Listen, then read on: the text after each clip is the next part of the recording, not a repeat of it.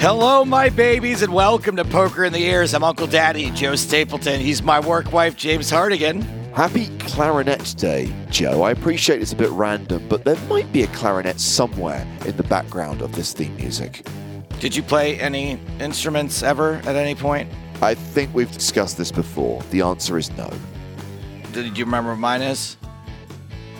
Piano? Stand up bass. Stand up bass. Why? Like the bass fiddle, like the gig. I was like a, a four foot 11 child carrying a seven foot bass around with me, like a loser. How has this never come up in conversation before? It was very brief and a very embarrassing time in my life. My teacher was a dick. I hated practicing. I was terrible at it. Huge disaster. Wow, we're like three lines into the show and already sidetracked. Coming up on today's show, well, we did it. The NAPT happened and it was a success. Even though I kind of feel like we earned a bit of a victory lap, pun intended, uh, we are still deep in PokerStars PR land in Las Vegas, grinding the charity poker F1 Red Bull racing scene. It's great, but we're wiped. Listen, you can hear it. We are fucked. We will tell you more about the latter half of this trip next episode. This week, it's all about getting granular with how the NAPT and the big game both went down behind the scenes. Also, I think I have a Sandy the Degenerate story. Okay, if if it needs to wait for next week when your voice might be more on form, we can. All right, we'll see. We'll see how things go. We'll see how this episode's go. and how much detail we get into about the NAPT uh, before we get to that. This week's super fan is Iwan Struggles. Is that? And hopefully he won't, and hopefully he will be you answering questions about his specialist subject community. Uh, I like Community a lot. I still haven't finished it for some reason, but it is a very, very good show. Um, have you have you had a chance to watch anything? I have because people were starting to spoil it on social media. Game of Gold. The first two episodes. oh, no, the first two episodes of a different reality show, the 007 Road to a Million reality show. You cared about spoilers Which- for that? Well, I just kind of wanted to go into it with an open mind without hearing other people's opinions or hearing about specific things that happen in it. Uh huh. I'm not overly impressed. I'm not going to lie to you. There's very little connection to Bond. What connection there is is tenuous, other than the locations they're using. Um, more than anything, it has some high points, but for a lot of the time, it's really, really boring. Uh, how's, Really how's, boring. how's Brian Cox? I don't want to say phoning it in because that would be No, that would be unfair. That's what I would guess. but it's so clear that they filmed everything he did in a studio after the event and are just like cutting in inserts from time to time. I don't remember if we had this conversation personally or off uh, on the air, but just a reminder: my buddy who produced that talk show about Succession said Brian Cox is by far the coolest person on that entire cast, and loves interviewing him and thinks he's the greatest guy in the world. And I believe Brian Cox thought he was being cast in a Bond movie before ending up in this reality show. So, that is fucking hilarious. But no, understandably, there has been little time to watch anything because, as you established at the top of the show, Joe, for the last week and a bit, it's all been about the NAPT.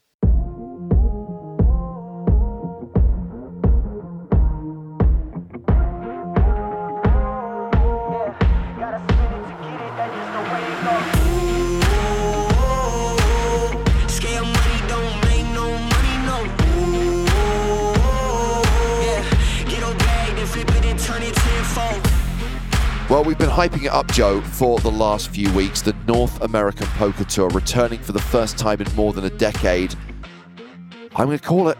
I'm going to say it was a success. Yeah, I think so. I mean, look, we know poker players aren't exactly shy about complaining about things if they're not having a good time, if they feel like they're not getting value, if they feel like they've had better things elsewhere. I didn't hear a lot of complaints. I heard a lot of uh, people being pretty happy. I think there was a, you know, I got some complaints from the folks that we usually deal with about how the main event wasn't a 5K. I think that will probably Yep. no longer be a complaint moving forward. Other than that, I think that we brought a lot of that PokerStars live event magic from Europe that we've been seeing for the Yeah. last 10 to 12 years. And for the most part, it translated, it delivered here in Las Vegas.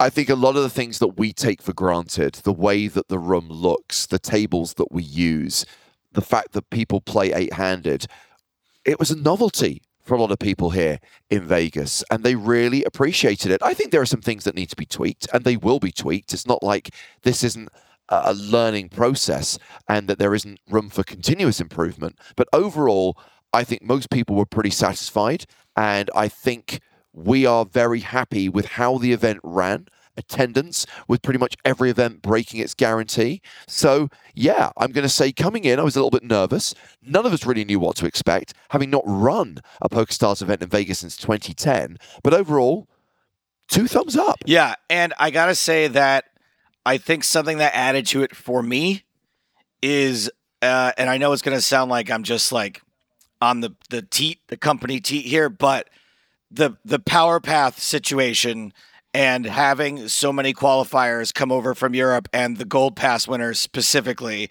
um, and all the cool stuff they got to do and the sort of excitement that they brought to Las Vegas with them and getting to see so much cool content of the stuff they were doing on site, off site. Um, that all really added to it for me. And I'm really, I'm really loving this new system. I am loving the fact that these Gold Pass winners are still here because, of course, mm-hmm. these were the Vegas Special Edition Gold Passes, which means they didn't just get to play the 5K High Roller at the NAPT. They are staying in Vegas for the Formula One Grand Prix as well. So they are still in town, still doing cool shit, Joe. All right. Well, we've we've got Grand Prix stuff to get to, but I guess we should do Yes. things in order the way they happened on the NAPT. And the first thing that we really had to do here was the big game, and the first thing we had to do about the big game was the audition process. Yeah, I mean, last time we spoke to you guys on the podcast, we were about to arrive in Vegas, and we said the very first thing we were going to do on Saturday morning was head down to the Resorts World poker room and see how many people had showed up for these tournaments, these qualifying tournaments that are running at the weekend. And it was almost the perfect number, Joe. It wasn't like people had showed up the night before and had camped out. It wasn't like there was a ridiculous line of 200 people, but there was a line, there was a buzz. There were people getting there early to scope out what was going on.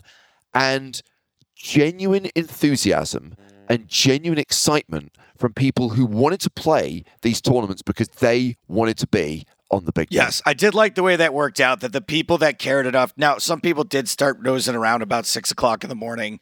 Um, and what was cool is the people that did that, they all got in. The people that got there, you know, the registration opened at 11 a.m., uh, or at least they started taking people's names and numbers to come back at 11 a.m. And anyone that got there by that time got in, got into the tournament, which Yeah. is perfect. Um, and anyone that got to the venue by I, I want to say early afternoon got in. That did create an interesting dynamic in the shootout tournament itself, where we had the really motivated super fans in the first flight, and the second flight was like a little bit more value hunters and um, sort of people who wandered in didn't know what they were signing up for. I think the key is that we had decided, and we didn't advertise this off the bat, but we decided that anyone who wins their table, anyone who advances to the audition process, anyone who we were going to make jump across hurdles and jump through hoops for us, we were going to give them something for it. So we did put in the terms and conditions that you were going to get an NAPT main event ticket. I think when word of that got out, some people, not all, but some were looking at this as a free roll to win an NAPT ticket. So maybe in that second flight, there were some people who were just chasing the ticket and weren't actually that motivated by the prospect of playing on the big Yeah, game. there was a little bit more wheeling and dealing in the second flight of uh, people trying to to win their table, we'll call it. Um, but in a way, that was kind of good because in the first flight, we walked around as people were waiting their tables, going, "We got some really good candidates here. Some people who I think Yes. might make some really interesting loose cannons." Especially given that I think in the first flight, Uh, out of the, the the the ten winners, there were four women, right, in the first flight. Correct. And so we're like, cool, that's great. We wanted to make sure that we had some women to audition. That was, you know, something we couldn't control, but something we were really hoping for. Yeah, and of course, and we'll come to this in a moment, it's not about representation, it's not about ticking boxes, but it is just having a diverse group of people to choose from. And I was delighted that when we did get to that audition phase, because again, you don't know what you're going to be delivered because it's a, a turbo shootout format. Anyone can win that table. We could have got, you know, 20 people who maybe weren't the best possible candidates for this TV show. And the whole point of the audition process, and it was a live version of what used to happen back in the day. The original Big Game did have people sending in audition videos and being interviewed over the phone by someone from PokerStars. We just decided to turn it into a TV show and have them do their audition pitch in person and then ask those follow up questions to their face it is subjective, but you're looking for people who are going to make good TV. Yeah. We're looking for strong personalities, and also we're looking for people who, yes, are amateur players, but are far enough along in their poker journey that they're not going to get eaten alive at the table. Yes, it was a, you know, I've said it's threading the needle. Um, uh, you know, personality is an easier thing to sort of judge i think in this case.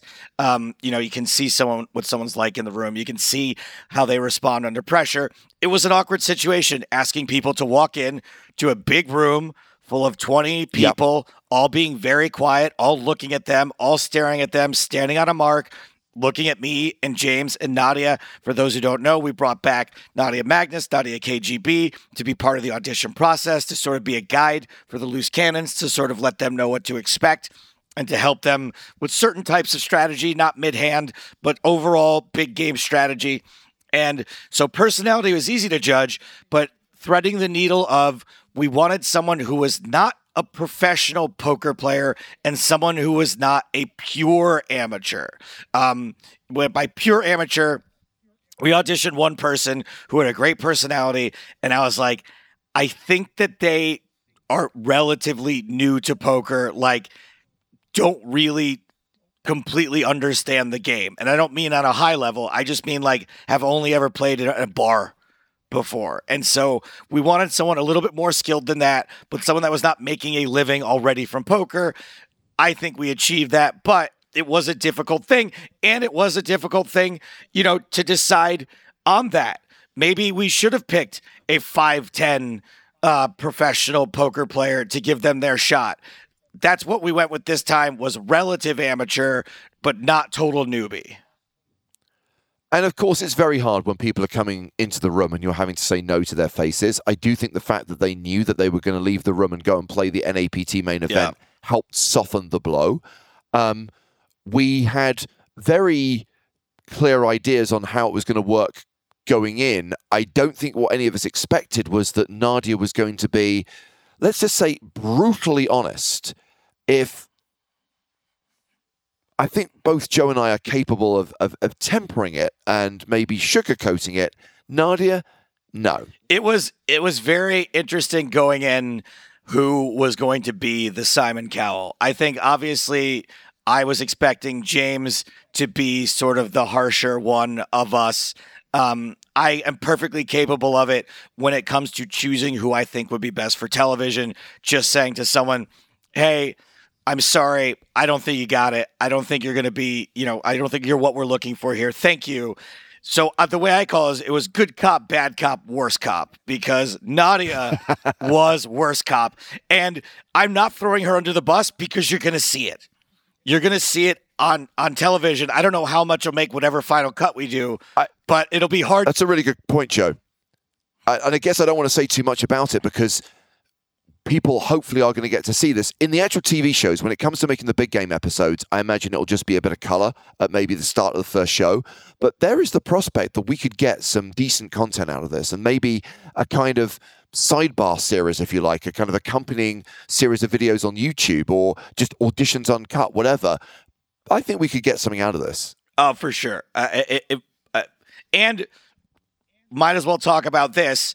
I would like people to see this for the reason of that there was like some weird chatter on Twitter afterward. I kind of wish Nadia had not addressed it at all because I think it, it, I don't know if it made it worse, but it certainly put it on my radar and I didn't need to see it. People seem to have a problem that we cast two women. And it wasn't the, Sorry, Joe. Joe, are you implying that there's a level of misogyny in the poker I- I world? didn't because ca- this is shocking news to me. I honestly didn't care about that. Like that was going to happen no matter what, and I could have ignored that. What really disappointed me was known quantities in the poker world calling for things like an audit of the audition process or being accused of choosing people we were friends with or other people who are like big names in poker just not being totally supportive of this. Okay. That disappointed me. Sure. I mean, the first thing to say is that this is a free to enter competition, right? So no one was having to pay anything to play these qualifying tournaments or be a part of this. Second, everyone knew that they were entering a casting process for a TV show where there is going to be a certain amount of, well, a complete amount of subjective selection by the judges and the producers. But the third and most important thing to say is when we talked, and it was myself, Joe, and Nadia, and the producers on the show, the consensus was we picked the two biggest and best characters slash personalities slash stories for these shows. They just happened to be two female players. Yes, and there was a couple of things that I, from social media I wanted to address. One is the thing that made me the most angry, which is a guy who said it should have been done out in the open to make the process more democratic. And man, oh man, you have a fucking clue how television works. James, you remember when they cast Friends and it was democratic? What the fuck are you talking about, you idiot? You fucking moron. It's not a democracy. It's subjective. It's television. Please stay out of it. Go, do not tweet ever again. Delete your account. Secondly, I did like this tweet from Kat Arnsby. I thought was interesting. And she said her theory is that in general, women who play poker are going to have more interesting personalities than men who play poker because it's going to attract women who are go getters, women who are sort of uh, have a little bit more gumption and a little bit more spunk to begin with because they are entering into an arena where they are outnumbered and where they're going to need to have to have a little bit more brass in order to uh, to contend. And I thought there was something to that. I would say of the four women who did win their shootout tables, three of them were really strongly considered uh, and went very deep into the casting process. I think that's a very good point, and I think that's astute analysis from Kat. But yes, it was um, Nikki and Lily. Lily who were eventually cast. Uh, Nikki Limo and Lily Newhouse, who were cast as our two loose cannons. And this is the tough part, right? Because I so want to talk about what happened over the course of the next Yeah. 72 hours. But because we're filming this for TV and people aren't going to get to see these shows until 2024, no spoilers. So we can't tell you how Nikki got on. We can't tell you how Lily fared. Can't really tell you anything that happened at any of the games. All we can really tell you are the lineups. And obviously, we teased who was going to be playing last time around. I think most of you know by now, right? Because it was the big game on tour. It was played out in the open on the set at the NAPT. You've seen photos, so you know who was in the game. The first table had Lex Veldhuis, Phil Helmuth, Jennifer Tilly, um, Arden Cho, and also Alan Keating. Uh, at that table was Alan Keating. So that was the lineup at the first table. Second table had Sam Grafton, Phil Laak, Maria Ho, um, a businessman who we are calling Furniture Dave, and Michael Ian Black. Those two tables were very, very different Yeah.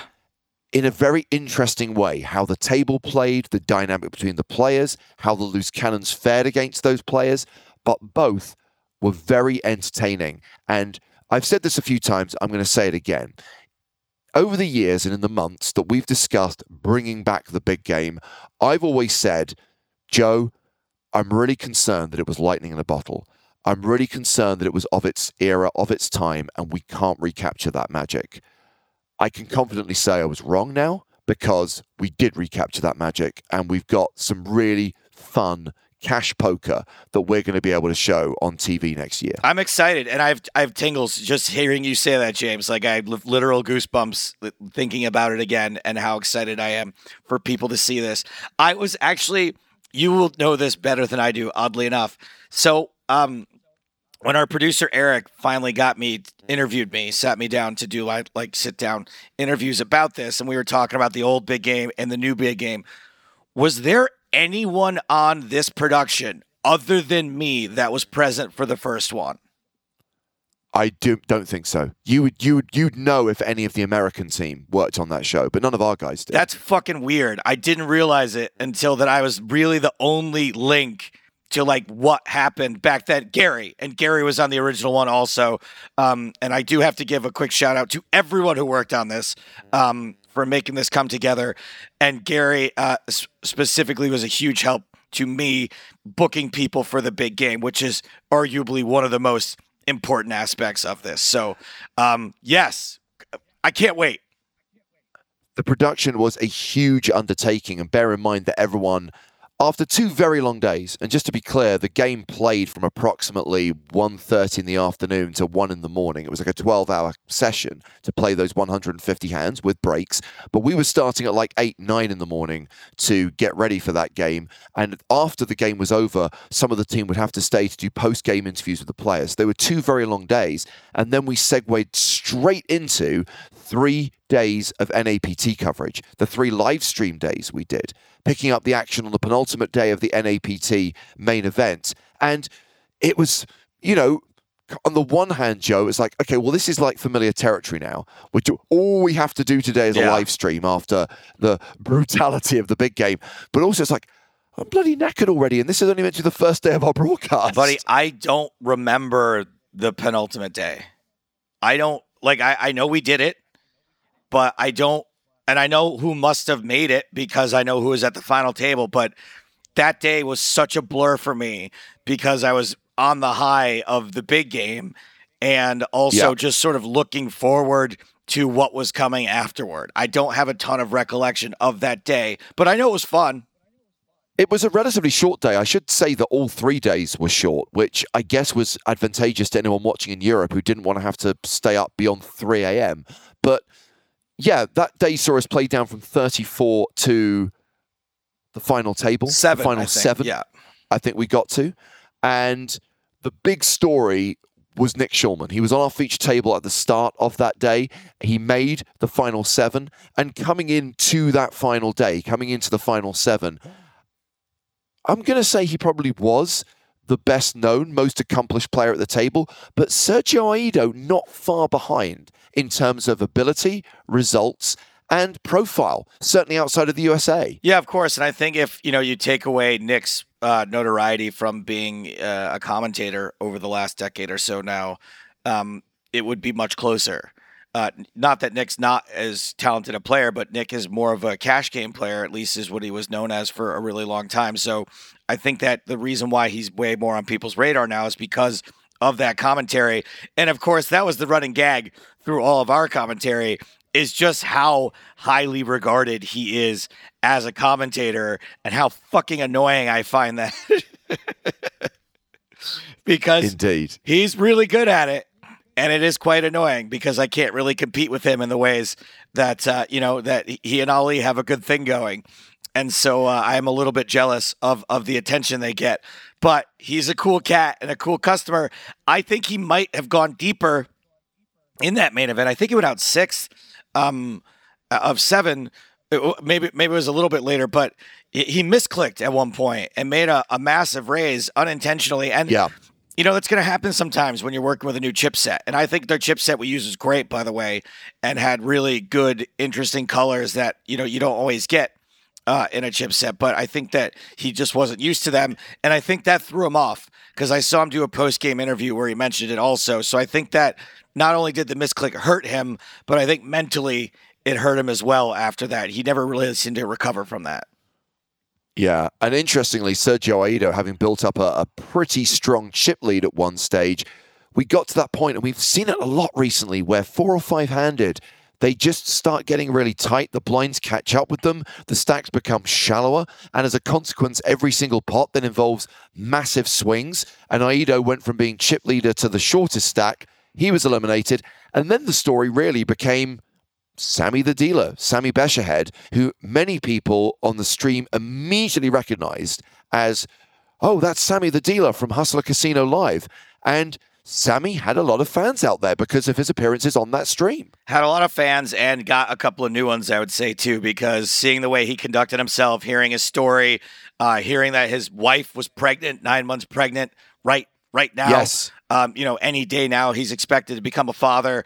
Um, you know, that's the kind of story. Someone who comes from the other side of the table, they come from the media, they come from a, a dealer position. I mean, that's an underdog story we can all root for. That's that's what got us a lot of us into poker in the first place. Absolutely. Um, so Sammy took down the main event, the first NAPT main event winner since 2011. He won more than a quarter of a million dollars. Let's hear from Sammy because Joe spoke to him on stage after he claimed victory. Sammy, first of all, European winner on the first NAPT back in a long time. Whatever, we're just going to skip over that. You came into today as the chip leader, but it wasn't exactly an easy ride. What were you feeling throughout the course of the day today through those ups and downs? Uh, I was kind of uh, in a weird spot most of the time. I, don't, I didn't know where I have to be more aggressive or less aggressive. So most of the time I just let it go and waited for, for good hands because I, I know throughout this tournament like I faced like some incredible players and my the final table was an example of it. Like, and I was the least experienced, the second least experienced in this final table. So yeah, I had to go manage this carefully, take my time, and that works works out pretty well. And I had very, um, I won the very important spot, like the pair of nine against pair of queens, uh, which was like the most important spot of the tournament. Yeah. Pretty scary stuff for sure. We know that you just said you don't think you're very experienced as a poker player. We know you're quite experienced compared to them. Compared to them, but yeah. you're quite experienced as a poker dealer. Which one of them is harder work? 100% de- uh, player. 100% player. A dealer, you, you, you just work and you, know, you have no, you face no variance. Poker tournaments is brutal. Like it's been a ride since March. I haven't won pretty much. I mean, I won a, a little tournament in between, but I haven't won much. Lately, it's been like it's, it's stressful. It's stressful when you go some through some downswings like I did, but I'm back. I'm well, hopefully it's some consolation. I mean, you just won, first of all. Second of all, you've got a lot of fans out there, people that are fans of your dealing. Is there anything you want to say to them? Oh, I want to. I didn't, I didn't know I had like a fan base. I didn't look at the chat, but like a, I want to say thank you for the support. I received millions of messages. My I can't even read them all. Like it's just crazy what's going on right now. First win in Vegas. Like I won a couple tournaments here and there, but first, very first win in Vegas. So that feels that feels good too. I like to, I, I like that too. Yeah. And finally, I know that you have a child on the way. This is going to be some kind of story for them, huh? Yeah, that's for him. Uh, I'm doing all that for him. Like he's coming like anytime soon, within like a few weeks, and everything I, I do right now is gonna be for him, and it's it's good. It's the baby run good. It worked out. Sami Bechahed, winner of the NAPT Las Vegas main event. We were not done. This was the thing that really screwed with me, Joe. When was the last time we did a live stream that did not conclude with the final day of the main event? It's been a while. It's not never, but it's been a while. Sure. So to come back the next day and do another stream for a different final table really confused me. But we did have the 5K high roller, and we already mentioned earlier this is the tournament that the 30 gold pass winners got to play.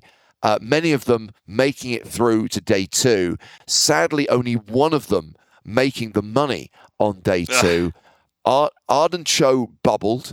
I think then our last gold pass winner went out. They then played down to the final six. Nadia Magnus, we've already talked about Nadia, former loose cannon and a very important part of the new big game on tour. Nadia bubbled the FT by going out in seventh place. So we had six players, many of whom we knew. Players like Shannon Shorr, John Andress, uh, and, and Jesse Lonis came back for that final day to play that six handed final table. I talked about the other days being short. This final table was a little bit blink and you'll miss it. It was really quick. Thankfully, I'm not complaining. Obviously, it's over, so I can't jinx it. Um, and it felt like the players, you know, I think it was weird for us to do a- another day of coverage after the main event. And I think for the players too. I think that everyone was like, you know, it was kind of like the last day of school. People were pretty chillaxed at that final table, despite the fact that it was the high roller. And it seemed like they were ready to get out of there. Um, again, it was a little bit of like ICM folding and whatnot for a while, but by the end, people were just I don't know. It was it was I would say this, it was lower energy than uh than the other final table was. Well, it was Sam Laskowitz who took down this high roller, and once again, Joe had the opportunity to talk to him after the tournament. Sam, from what we can tell, you're relatively new on the poker scene. And today, not just today, but yesterday and today, you defeated a bunch of heavyweights. How does that feel? It's very gratifying. Uh, makes me feel like I belong and um, like I can play at this level and succeed. So it's uh, it's good. It's, it feels great, really. It seemed like y'all were having uh, quite a bit of fun. Was it as fun as it looked? Yeah, it was a very fun tournament. Uh, good structure. All the guys were really fun. Um, we had some laughs, and then, yeah, it was fun. Good time. From what I understand, you started off playing a $400 tournament like a year ago. Now you're playing 5Ks. How does that happen? Uh, a lot of hard work and good luck. Uh, obviously, you got to run good, and you hit a couple of big tournaments. You get a, a bankroll, but you got to study and work hard and just keep at it, and you'll get to you know the levels that you want to go. So that was that was the interview that made it to air, and um, you know, what's funny is uh, what I finally realized over the years to peel back the curtain a little bit. What I do now is I do let the player know what questions I'm going to ask when we go live. Uh, for a while, That's fair. Yeah, for a while I thought it would be better to just sort of surprise them, but no, I want to give them a second to think about their answers. And um, I didn't want to focus too much on the fact that his first ever tournament, which he told me off the air, was the $400 Colossus. It's not one of our events, so I didn't want to, you know, put too much attention on that. So he said, "Yes, that was my first ever live tournament, and I was in it for one bullet." Wow. And I was just and he made he made the final table, right? He like made it like a six figure score. second. He finished second. Wow. So I was just like, hey, man, and he just won this high roller, and that was a year ago. So it was in 2022, the Colossus. 2023 wins a 5K high roller here. And I go, hey, man, I just want to let you know, like, it's not always going to be like this. And he looked at me and he was like, yeah, no, I think it is. So, yeah, that was like, that- Okay. so that kind of, I think that sort of informs the interview you just heard. Like it's coming from someone with that sort Yeah. of mentality, which I don't agree. But guess what? The people who think that they do win poker tournaments. So God bless. Well, talking of uh, hashtag positivity, we did have Phil Helmuth in the booth for the Oh, yeah. concluding stages of the high roller alongside Griffin Benger. And both Griffin and Phil were talking about the fact that because this final table had finished early, both of them were going to play the last event on the NAPT schedule, which was the 1K Hyper Turbo. And Griffin won it. I know our Griffin is an NAPT champion. our son, our son Griffin Benger. My work wife and I have a son. His name is Griffin Benger, and he won the 1K Hyper Turbo, seventeen thousand dollars. Not bad. Yep. Because it was over in a few hours. I think it was over by the time we got back from dinner that night. he joined us at dinner. Yeah. So, I mean, not bad for a night's work. And oh, I can't say anything. But yes, I was glad that Griffin did win a little money this week. Okay. Glad to hear it. And yeah, to keep things chronological, um, the NAPT wrapped on Sunday. Monday, we had a little bit of downtime, and I was able to play No Limit Hold'em at Resorts World. The first poker I played at this venue all week. Managed to win 300 bucks in a 1 3 cash game, which I was very happy about. And now it's all about the build up to the Formula One Grand Prix, which is this weekend. And we mentioned last episode that there was some fun stuff going on in the run up to that. The only thing that's happened so far, well, two things have happened so far. There was the official launch party last night, but the big thing was Tuesday, Joe. Let's talk about what our trip to Bakersfield. Yeah. Well, Uh, so this was similar to a red spade pass experience I got to do a few months ago. Um, you guys heard about it where we got to hop on a private plane and go to Vegas for the day. It was the reverse here. We were in Vegas and got at Resorts World, which is where we ended up going when I was in LA. We came to Resorts World. Now we're in Resorts World. We didn't go to LA, but we went to Bakersfield, California, because apparently there is this race, not a race, sorry, like a drive that every Yes. F1 Grand Prix has something called the Grand Toro, where the Red Bull Oracle team like organizes people to drive these supercars on a road trip and they stop along the way for wine tastings and I don't know bowling or whatever else. And on this trip, it was poker. So the thing about the private plane ride this time, though, is the last time it was just like a small plane. It was like a basically like a commercial plane, but small. This was a private plane. This was like Blofeld, s- twisty chairs, baskets of snacks, marble countertops, recliners. This was this was the real deal private plane. Only the third time in my life I got to ride one. It is a, you know, it is one of those things that hopefully never gets old for you.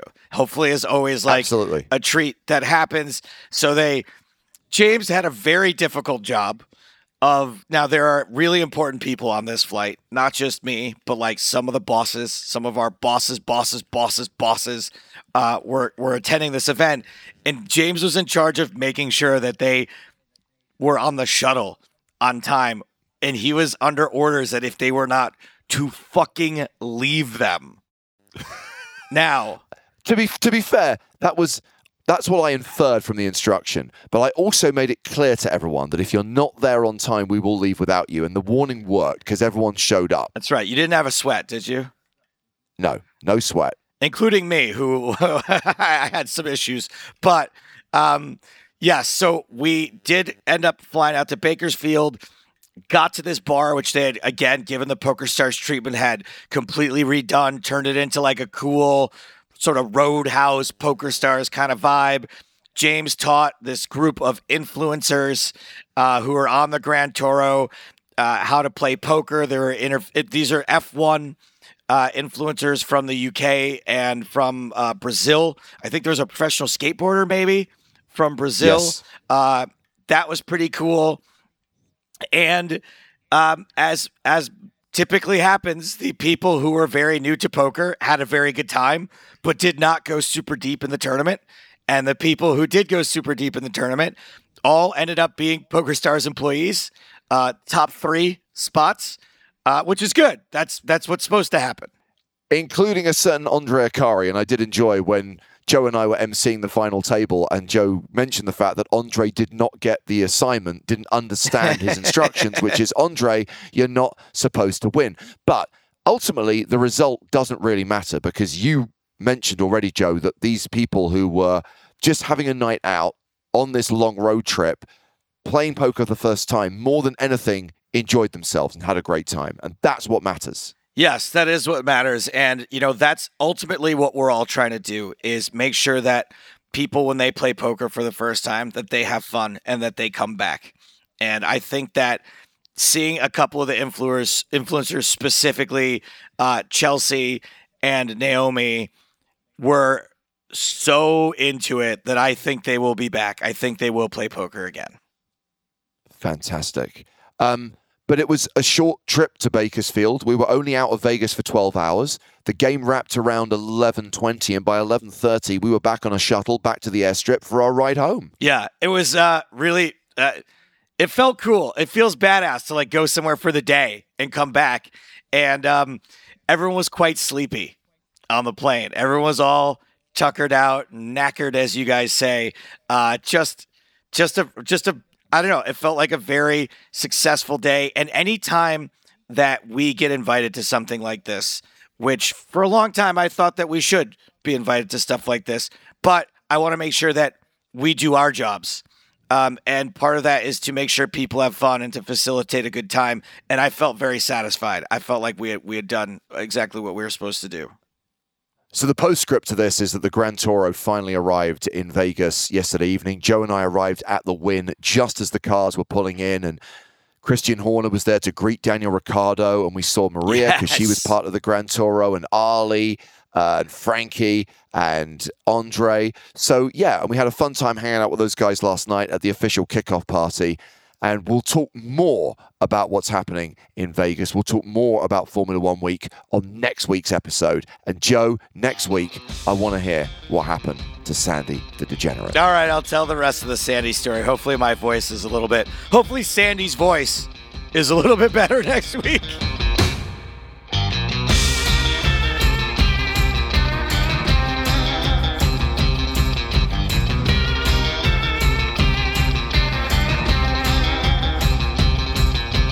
And before we return to the poker tables of Las Vegas, let's close out this week's episode with our super fan quiz and welcome Iwan Struggles to the show. Hello, Iwan. Hi, thank you for having me. Joe, Iwan, uh, do your yeah. worst. Go for I'm it. not going to do it to him. You know why? Because last night after we went to the uh, Red Bull kickoff party, me and Tiffany Michelle stopped by to play a little video poker, and the bartender's name was Asia. And I was like, oh, that's funny. My bartender's la- last night was named Europe. And she just glared at me and, and was just like, you think I've never heard that before? And I felt like a real asshole. So guess what, Iwan? You're getting let off the hook. Last name struggles. I'm not going to do it because I'm embarrassed from last night. You're Oh, welcome. I, I've heard them all before. I've heard them I all. know. Yeah. I'm just not going to do it. So instead of Joe making terrible puns about your name, Iwan, tell us about yourself. What is your deal? Um, so I'm 25. I'm from Sheffield in the north of England. I'm a financial crime consultant by day.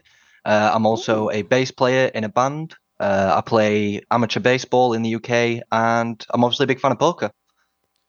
Baseball in the UK, that's pretty rare. Mm, yeah, very niche. How did you get into baseball?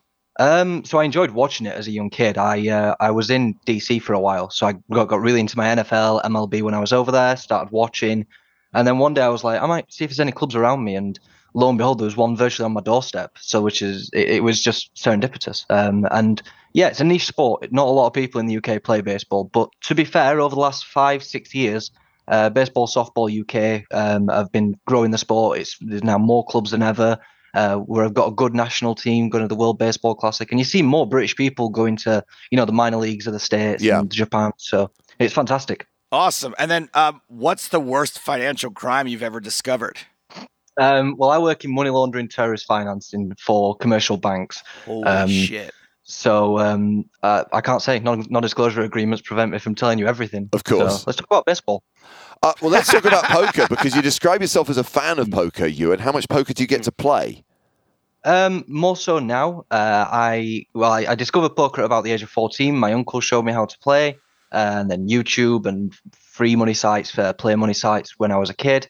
Then I got a Stars account when I was eighteen, and then probably since COVID, I've really been studying, working hard, um, entering myself into more tournaments, and I'm now in a weekly poker league. Nice. And in fact, this Sunday I've got my uh, regional finals for that league.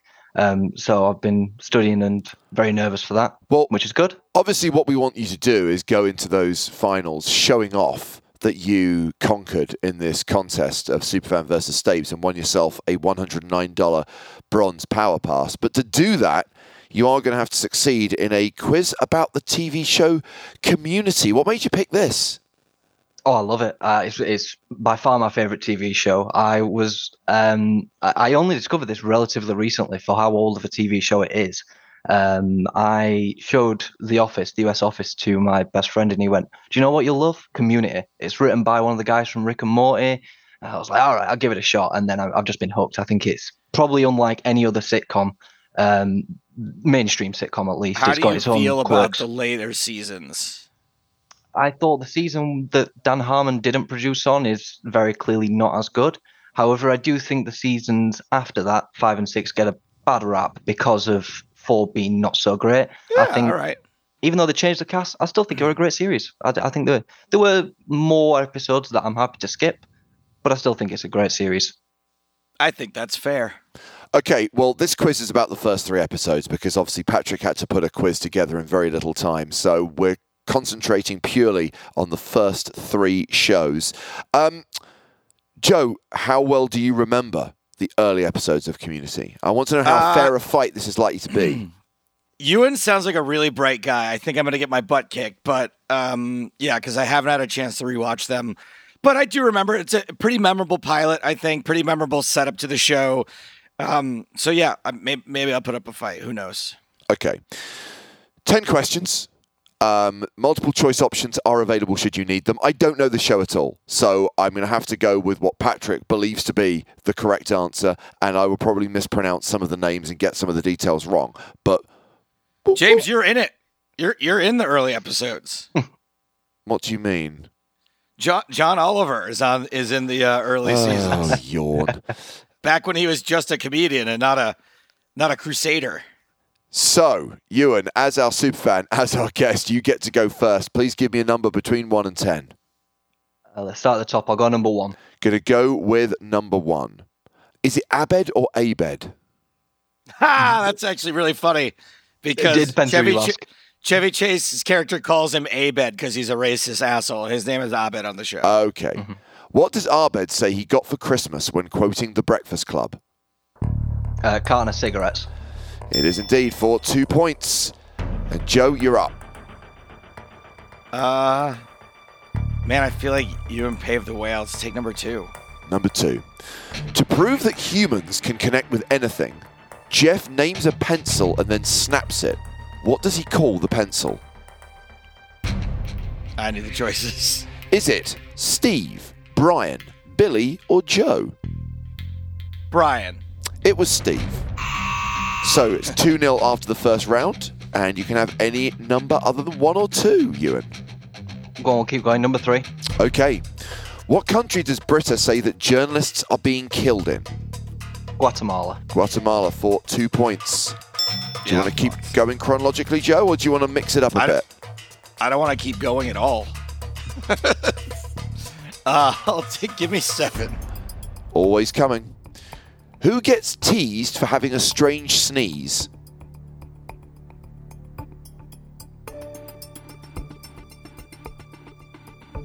Uh, I'm gonna go with. The multiple choice options. I'm gonna go with. I gotta. No, I gotta roll the dice here. Um, I gotta go with. What's that, what's that character's name? I can't think of his name. Troy. Troy, you get two points. Well done. So you're still down, down 4 2. As we go into the next round, four, five, six, eight, nine, or 10 available, Iwan. We'll go number four. You're going chronologically. Interesting strategy. I feel like he's got a like strategy to this, and it's making me angry. Like he knows something I don't. There's a reason I'll tell you at the end. What item does Jeff trade with Abed in order to switch his partner for the Spanish project? His shirt. I'll take your word for it. No idea what was going on there. Um, Joe, Uh, give me number ten, please. number 10. What is the name of the school? Greendale. Correct, for two points. Okay, you're only I mean, two behind. That was that, that was a gimme, but okay, I got lucky there. I, I'm going to be honest with you. I think it's going to be tough for you to make up those two points with the way things are Yes. going. But uh, five, six, eight, or nine, Iwan. Five. Question number five. Who does Jeff eventually end up presenting the Spanish project with? Pierce. It is Pierce Hawthorne. for two points. Six, eight, or nine, Joe. Eight, please. Professor Whitman rips up the menu at the cafe and orders what instead? I'll take the choices. Is it a cheeseburger, a bowl of Nutella, a whole turkey, or a birthday cake?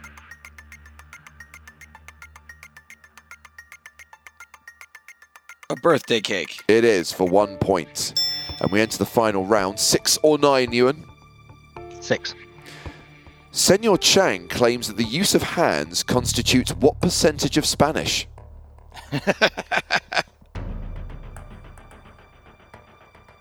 What are the points right now? I don't know whether it's worth taking a gamble or just taking the multiple choices. Let's put it this way you don't need to take a gamble, you don't even need to get the question right. Right, I thought so. Sorry, I'll take the gamble. I think it's 90%, It but is it could be 90%. 80. So Yeah. you've scored a maximum of 10 points. Joe, your Yeah. final question is question number nine. Uh, what kind of business does Abed's dad run?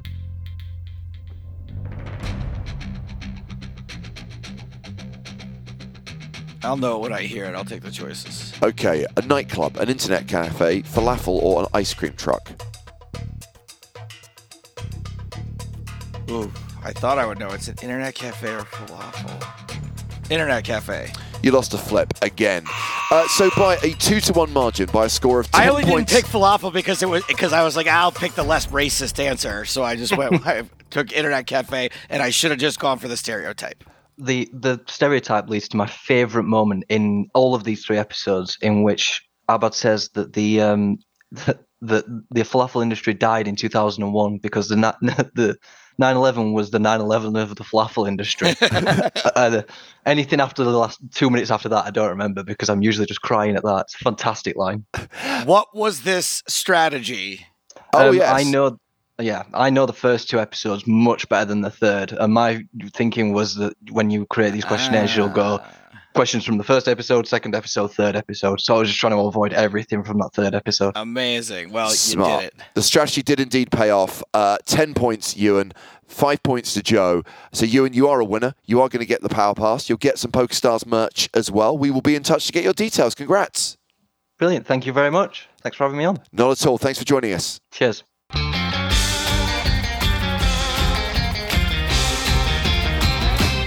All right, my babies, that's just about all the time I've got for this week's show. Coming up next time, the rest of the F1 recap.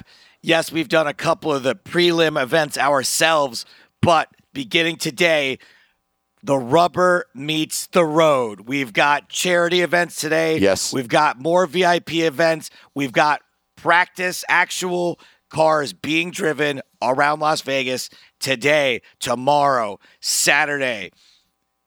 Next week's show, we'll tell you about everything else that happens. It might be the most nuts thing we've ever reported on on this show. I know that Joe and I are going to get to host tutorials here at resorts ahead of the charity tournaments. I know we're going to be hosting those charity tournaments. We might get to play them as well. So maybe there'll be some hand histories to throw in there as well. Poker on our poker show. I know, controversial, right? Weird. All right, my babies, that is all the time we've got for this week's show. Until next time, for James Hartigan, I am Joe Stapleton. Smell you later.